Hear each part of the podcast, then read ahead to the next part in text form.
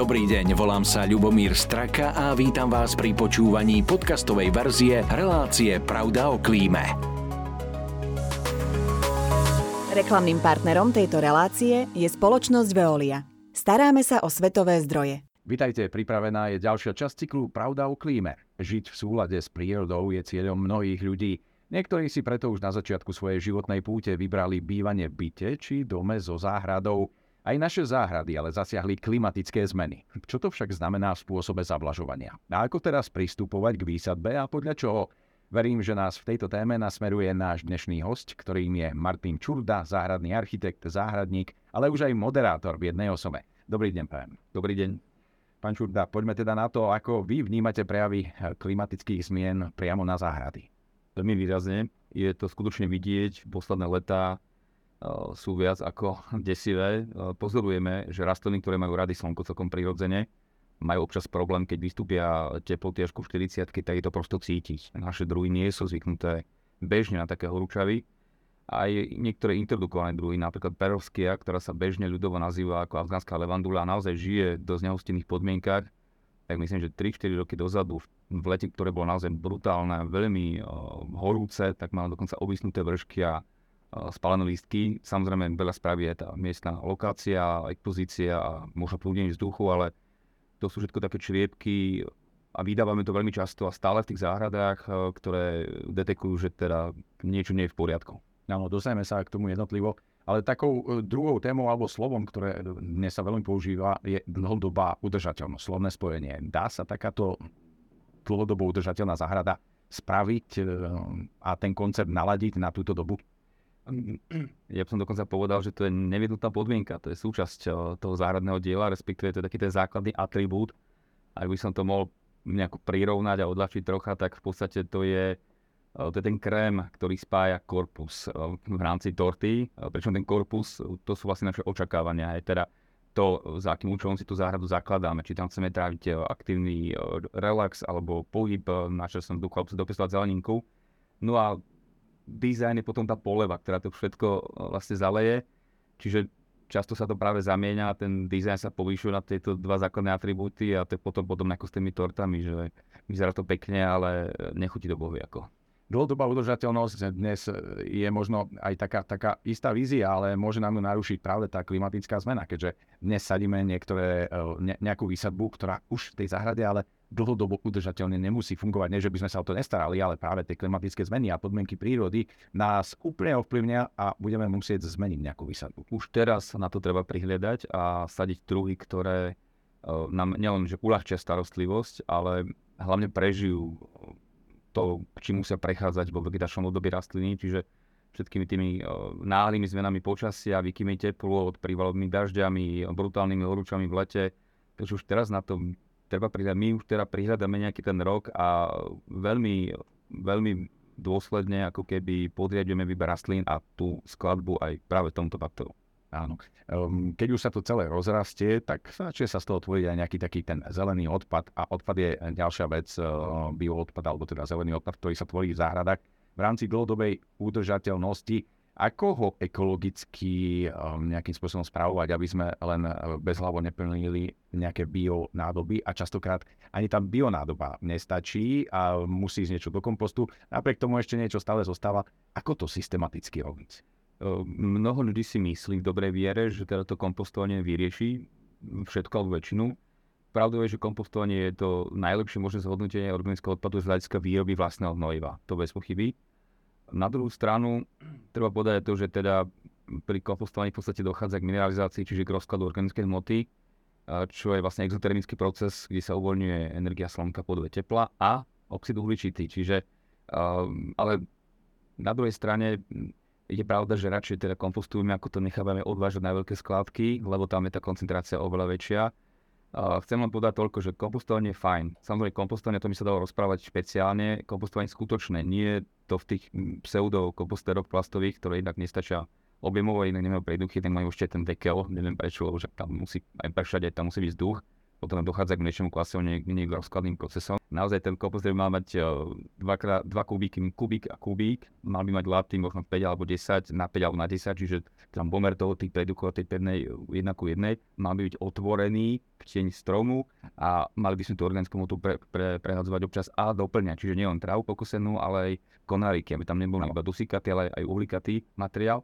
Ale chcem povedať, že popri kompostovaní vieme ten odpad v úvodzovkách eh, zo záraby eh, zhodnotiť oveľa, ani že ekologickejšie, to je tiež také nesprávne pomenovanie, environmentálnejšie. Áno. A, a síce, že teda zaridovávame pozberové zvyšky na zelených riadkach hneď priamo do pôdy. Eh, burinu, ktorú povytrávame, tak môžeme ňou nastlať chodničky, cestičky, aby nebola tá pôda obnažená, aby nemusela čeliť erózii veternej alebo, alebo tepelnej takisto aj pokosenú trávu, ktorú ale necháme presušiť alebo vo veľmi tenkých vrstách rozprestierame, môžeme použiť na nastievanie do záhonov, napríklad k trvalkám, ktoré, ktoré sa rozrastajú a sa presievajú, teda ku krátkovekým, ktoré cez tú tenkú vrstvočku sa vedia vysiať. Ale javod sa nejaká slama. Slama je okolo javod určite lepšia, pretože tam jahody sú veľmi citlivé totiž to na vlhkosť.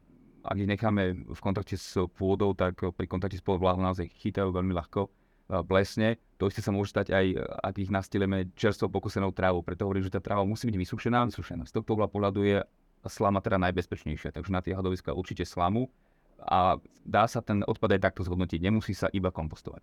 No, často je to odpadu najviac z toho trávnika, ako ste spomínali. Dnes ale máme technológie, ktoré nám tom trošku pomáhajú a uľahčujú a to znamená, mám na mysli robotické kosačky, ktoré e, celkom nekosia, ale môžeme to nazývať eh, proces eh, mierneho skracovania. Neviem, či presný výraz je mulčovanie, keďže tá tráva by mala len stlieť, ale nezačať hniť. Čiže, čiže je aj toto riešením? Áno, zámerom je eh, po tých dobrých kúsočkoch, keď sa reže ten, ten trávový list, že tie kúsočky sú tak jemné a drobné, že stihnú doslova, že sa rozložiť. Pravdou je, že z istého pohľadu to môžeme vnímať ako prirodzené hnojivo, alebo tá sa teda deklaruje, že je tá vznikná potreba hnojiva. A tak si interne myslím, že tým, že sa takto uždivuje, tá rana sa kvázi stále zaceluje, je tam troška vyššia spotreba, maličko, je to maličko, maličko stres pre, tú, pre, pre ten list. Čiže možno to, čo sa ušetrí, tak to, vynakla, to na to akurát vynaloží. A je to dobrá vec určite, len treba myslieť na to, že nie všetko sa rozloží. Počasie vznikne relatívne nepredušná vrstva prste, ktorú musíme potom vertikutátorom vyberať čiže na to treba myslieť, treba to robiť každopádne viackrát do roka. Je pravda, že nás robotická kosiačka odmrevenie, odmrevenie od práce, na rozdiel od klasického kosenia, nemusíme začať v sobotu e, dvomi hodinami e, únavného kosenia, ale môžeme sa hneď venovať rodine, záhrade. Je to nepochybne veľký posun vpred. Uh-huh. Pravdu je aj to, že v meniace sa klíme, keď o, sú hlavne v lete brutálne horúčavy, tá robotická kosačka kusí na istú, ist, ist, istú dĺžku toho listu. Áno. A my musíme v tom lete nechávať ten trávnik do šlubra, aby a potom ko nepreniklo k koreňom. Áno, aby, aby tak, áno, presne, aby do, nedošlo k takému brutálnemu výbaru. Svojím spôsobom aj tá, aj tá plsť ako keby chráni pred nadmerným vyparovaním, ale počas sa zase dusí, keď je veľa. Čiže je to dobré. Môžeme v tom prípade robotickú kusočku odstaviť, to je to najmenej, ale keď pominul ručavie a opäť chceme nabehnúť na ten bežný cyklus, musíme zase možno klasickú kosačku, skúsiť ten driving, takú tú alebo kľudne aj vretenovou uh, ručnou. Nemusíme vyťahovať rovno tú motorovú. Áno, keď sme ešte pri tom trávniku, tak rozhodne platí, že trávnik je pomerne dosť veľký žrút vody a dnes s tou vodou uh, narábame trošku ekonomickejšie ako možno niekedy. Čiže dá sa niečo poradiť v tomto smere? Priškrtíte závlahy alebo nebodaj uh, mať trávnik bez zázlah? Existuje taký? Alebo to už je permakultúra? Trávnik je, permakultúra je výborný prístup eh, k záhrade, ale ak toto presadzujeme často, veľa ľudí, je to veľmi pekné. A, a niektorí to, to volajú, keď im tam nalietajú byliny, tak je to permakultúra. Je to také, áno, taká nadsázka, v skutočnosti vlastne permakultúra rešpektuje prírodu ako takú a minimalizuje tie zásahy. Mm-hmm. A akokoľvek to znie pekne mnohým ľuďom, ktorí majú v podobne tie klasické záhrady, sa práve tá permakultúra nepáči, lebo je to taký útoka bordel. Aj. Nehovorím, že pre mňa, ale pre tých ľudí, ktorí to tak vnímajú, majú radi, majú radi rôznorodosť upratané práve že teda priestory a nie také, áno, a tá permakultúra je vlastne rôznorodosť taká prírodzená, čiže k tomu trávniku je pravda, že to ste povedali veľmi pekne, že žrút vody, ja dokonca hovorím, ja to mám tak spojené, ale hovorím to aj, aj že trávnik je najhladnejšia a najsmernejšia plocha v záhrade. My ho musíme lebo stále rastie, on rastie, keď ho nehnojíme. Čiže milný dojem, že keď nebudeme hnojiť, tak nebude rásť, to nie je pravda. Bude možno maličko pomalšie, ale bude stále rásť. Kľúčovým faktorom je voda a, a, a svetlo. E, čiže on e, potrebuje obrovské množstvo do týždeň čo týždeň alebo každé dva týždne. Týždeň čo týždeň kosíme, odoberáme organickú motu, doplňame ju. Vody potrebuje neúmerne veľa, pretože má relatívne plitký koreňový systém a ako jednoklíčnolistá rastlina má bifaciálny list, teda pardon, bifaciálny list majú dvojkličnoliste, má presne opak. Má ten list z každej strany rovnaký, čiže má na oboch stranách prieduchy, čo bežné dvojkličnoliste nemajú. Na tej vrchnej strane prieduch nemá, má na tej spodnej, čiže viac je chránený pred tým výparom. Ten, ten trávnik proste vyparuje enormné množstva vody. A dá to hneď najavo. Keď sa po ňom prejdete a obzrite sa za seba a vidíte za sebou tie šlapy, tak uh, mu voda chýba, pretože už tam nie je taký tonus, nie je tam taká to nie je tam dostatok vody, aby sa stýčili tie steba. Mm-hmm. Čo napríklad e, nejaké vode, vodozádržné opatrenia mohli by byť riešením v tomto prípade. Dnes už máme niekoľko systémov na Slovensku, aj firmy sa tým zaoberajú a vyvíjajú rôzne nádrže, ktoré ale treba zase zabudovávať, e, pretože ak sú na povrchu, opäť sa dostávajú do nejakej teploty a teplo vodou zavlažovať asi nie je úplne najlepšie.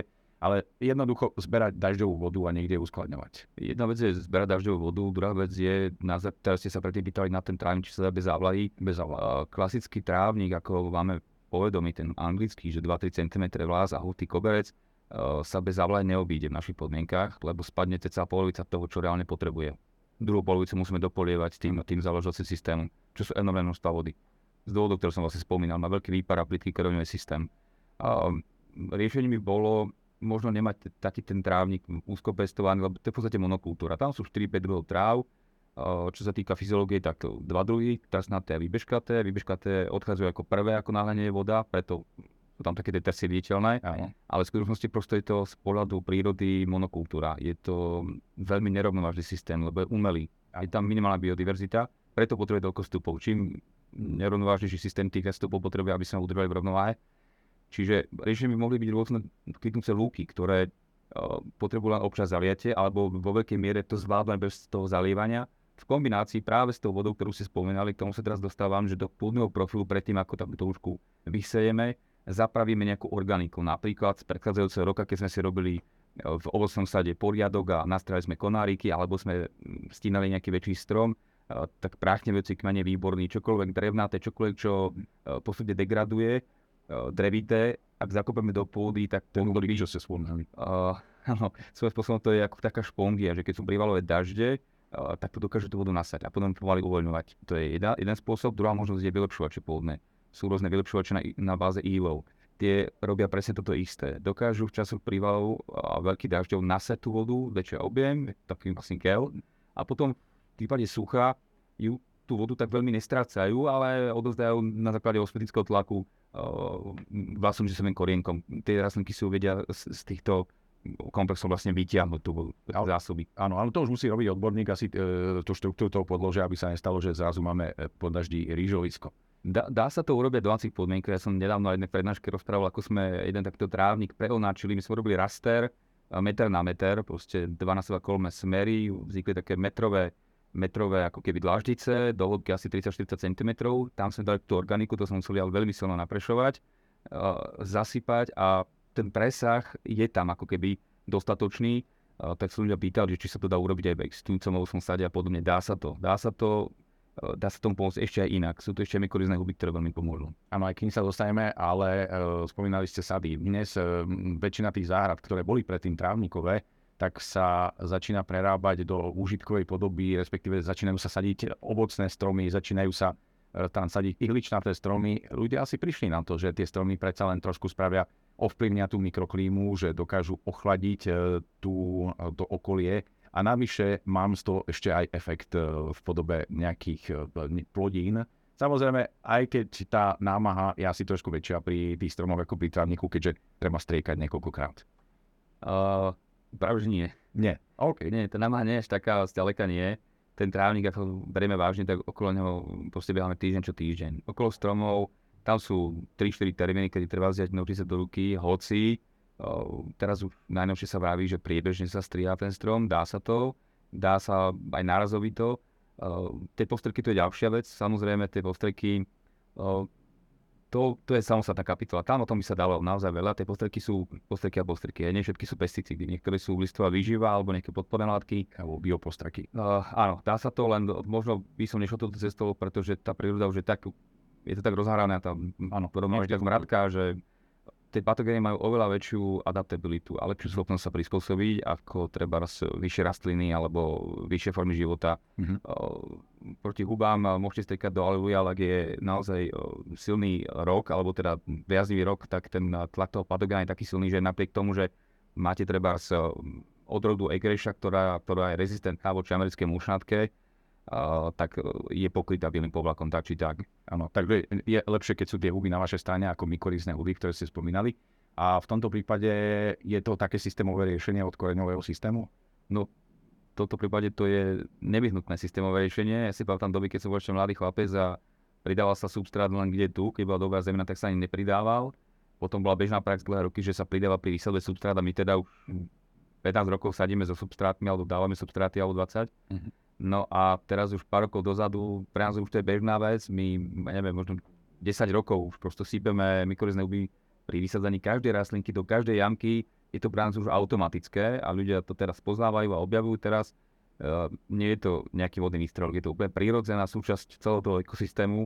Ja často z hovorím, že tvorcovia avataru nemuseli ísť ďaleko po inšpiráciu a to, čo tam prezentovali, si nevymysleli, iba sa inšpirovali. Naozaj sú obrovské spoločenstva, či lesné, či iné rastlinné, ktoré sú popredkávané húbami, ktoré si my nimi, no, ktorí navzájom komunikujú. Áno, a, a, a, je to prospešný vzťah pre... medzi najstaršie. Tak, áno. Rozumiem. A v tomto prípade by možno aj tieto huby vedeli pomôcť e, tomu, čo sa na nás valí vplyvom klimatických zmien. To znamená, že sa otepluje. Prichádzajú úplne noví škodcovia, ktorých sme tu nemali, prichádzajú nové okorenia. Čiže ako, ako na ne, e, ak môžeme nejakú rýchlosti ľuďom poradiť?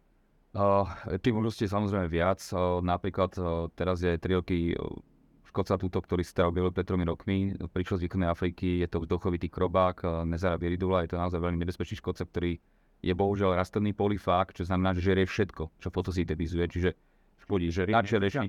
O, no, cícia teda tak, ale, ale nevyberá si. Je. Či rajčný, či čerešňa, či aldy, či vroskyňa, či kalera, čokoľvek proste. Nie je to, že väčšinou máte škodcu, ktorý sa špecializuje na 1, 2, 3 druhý, tento ide do radu, doslova, nemá tu prirodzeného nepriateľa a jediné, čo ho môže zastaviť, sú naše poriadne mrazivé zimy, ktoré už ako si že nie sú. Čiže sa tu brutálne rozšíri, tam je tá ochrana potom trošku zložitejšia, tam nestačí striekať iba insekticídom, či už teda systémovým alebo kontaktným, pretože veľa, to je vzduchovitý chrovák a máme veľa vzdôch, ktoré sú u nás prírodzené a užitočné a dravé. A tam treba urobiť už niečo iné. Tam treba dvojstupňovo nechať časť buliny v záhrade, tu postrikať niečím, čo je svoj svojom návnada, nechať, nech sa tam tie nezary prosto presídli a potom strikať systémovým, pretože to vlastne pôsobí, keď cicajú vlastne tí rastliny šťavá. Ale tak sú spadlavé, že ani pavúkom nechutia. Je to, je, je to možné. Sú ale aj nejaké stresové faktory, ktoré prichádzajú na tie rastlinky, to znamená, že či už ich spôsobujú klimatické zmeny, že sú to veľké teploty, vlastne v lete, keď veľa um, horúčavy e, spôsobujú to, že rastliny nerastú. Čiže, čiže sú nejaké stresové faktory, ktoré klimatické zmeny mm. prinášajú. Rastliny sa riadia uh, sumou teplot, uh, vzduchu a pôdy, neriadia sa kalendárom. To znamená, že ak je teplo v novembri alebo decembri, tak ešte stále vegetujú a my dokonca týždeň pred štedným dňom zakladáme záhrady, čo bolo nonsens, kedy si naši predkovia odpozorovali, že na Martina navalalo snehu máte na bielom koni, to nie je nejaká rozprávka, to je, to je stovky rokov odpozorovaná empíria, ktorá už dnes nefunguje. A Martin už chodí do záhrad. No. Martin do záhrad, radšej sa bol, keby tam nosil, nosil ten sneh. Čiže mení sa to veľmi výrazne a rastliny trpia presne tými výkyvmi. Oni skoro na jar poznáme to stále každý rok vypučia, lebo je teplo a potom prídu mrazy, prídu okvietky. Uh, je to oveľa horšie. Uh, trpia aj návalovými dažďami. Človek si povie, dlho je sucho, konečne ste dostali vodu a, má, a ste zaliaté. Nie je to tak nadbytok vody vytláča vzduch z korňového systému a rastliny sa dusia. A zase je to len zlé. Ak dosiahne teplota viac ako 35 stupňov alebo približne takú nejakú hranicu, každá rastlinka to možno aj nastavuje, prestávajú rásť, pretože nie sú na takú teplotu zvyknuté a všetku svoju energiu sústredujú na to, aby tento stresový faktor prežili, čiže nemajú žiadne prírastky. Áno. A v tom prípade uh, asi sa im nedá ani veľmi pomáhať nejakým spôsobom. No my celkom netradične napríklad uprostred leta hnojíme jeseným hnojivom. Mhm lebo jesené hnojivá majú obrátený pomer, majú nižší obsah dusíka, vyšší obsah draslíka. Draslík je prvok, ktorý je zodpovedný za zhrubnutie bunkových stien, ergo za vyzretie pletiva. Používa sa to ako ochrana proti mrazu, ale rovnako to funguje aj ako ochrana proti veľkému suchu a horúčavám. Uh, áno, výmenou za to je, že nemajú žiadne prírastky rastliny, ale to nemajú aj bez toho, to by proste nemali. Čiže paradoxne uh, oni sa prosto zaviečku v odzovkách za, za, za, za, zakempia a snažia sa prosto prežiť. Takže my týmto pomôžeme. No a potom je druhá časť sezóny, uh, keď naozaj vysádzame až do Vianoc. Super. Ja myslím, že dnes tu padlo veľmi veľa užitočných rád. Verím, že sme mnohým poradili a zoberú si z tejto relácie to najcenejšie, čo ste priniesli a to sú práve tieto rady. Ďakujem za to, že ste prijali pozvanie k nám do štúdia. Ďakujem aj ja. Držím palce, aby naozaj sme tu nemuseli úplne prekopať celý systém tohto, tohto zahradničenia vplyvom klimatických zmien. Ďakujem. Ďakujem a lúčim sa aj s vami, ďakujem za pozornosť a e, rovnako vás pozývam aj na sledovanie ďalšieho cyklu Pravda o klíme. Pekný zvyšok dňa. Reklamným partnerom tejto relácie je Veolia Energia Slovensko.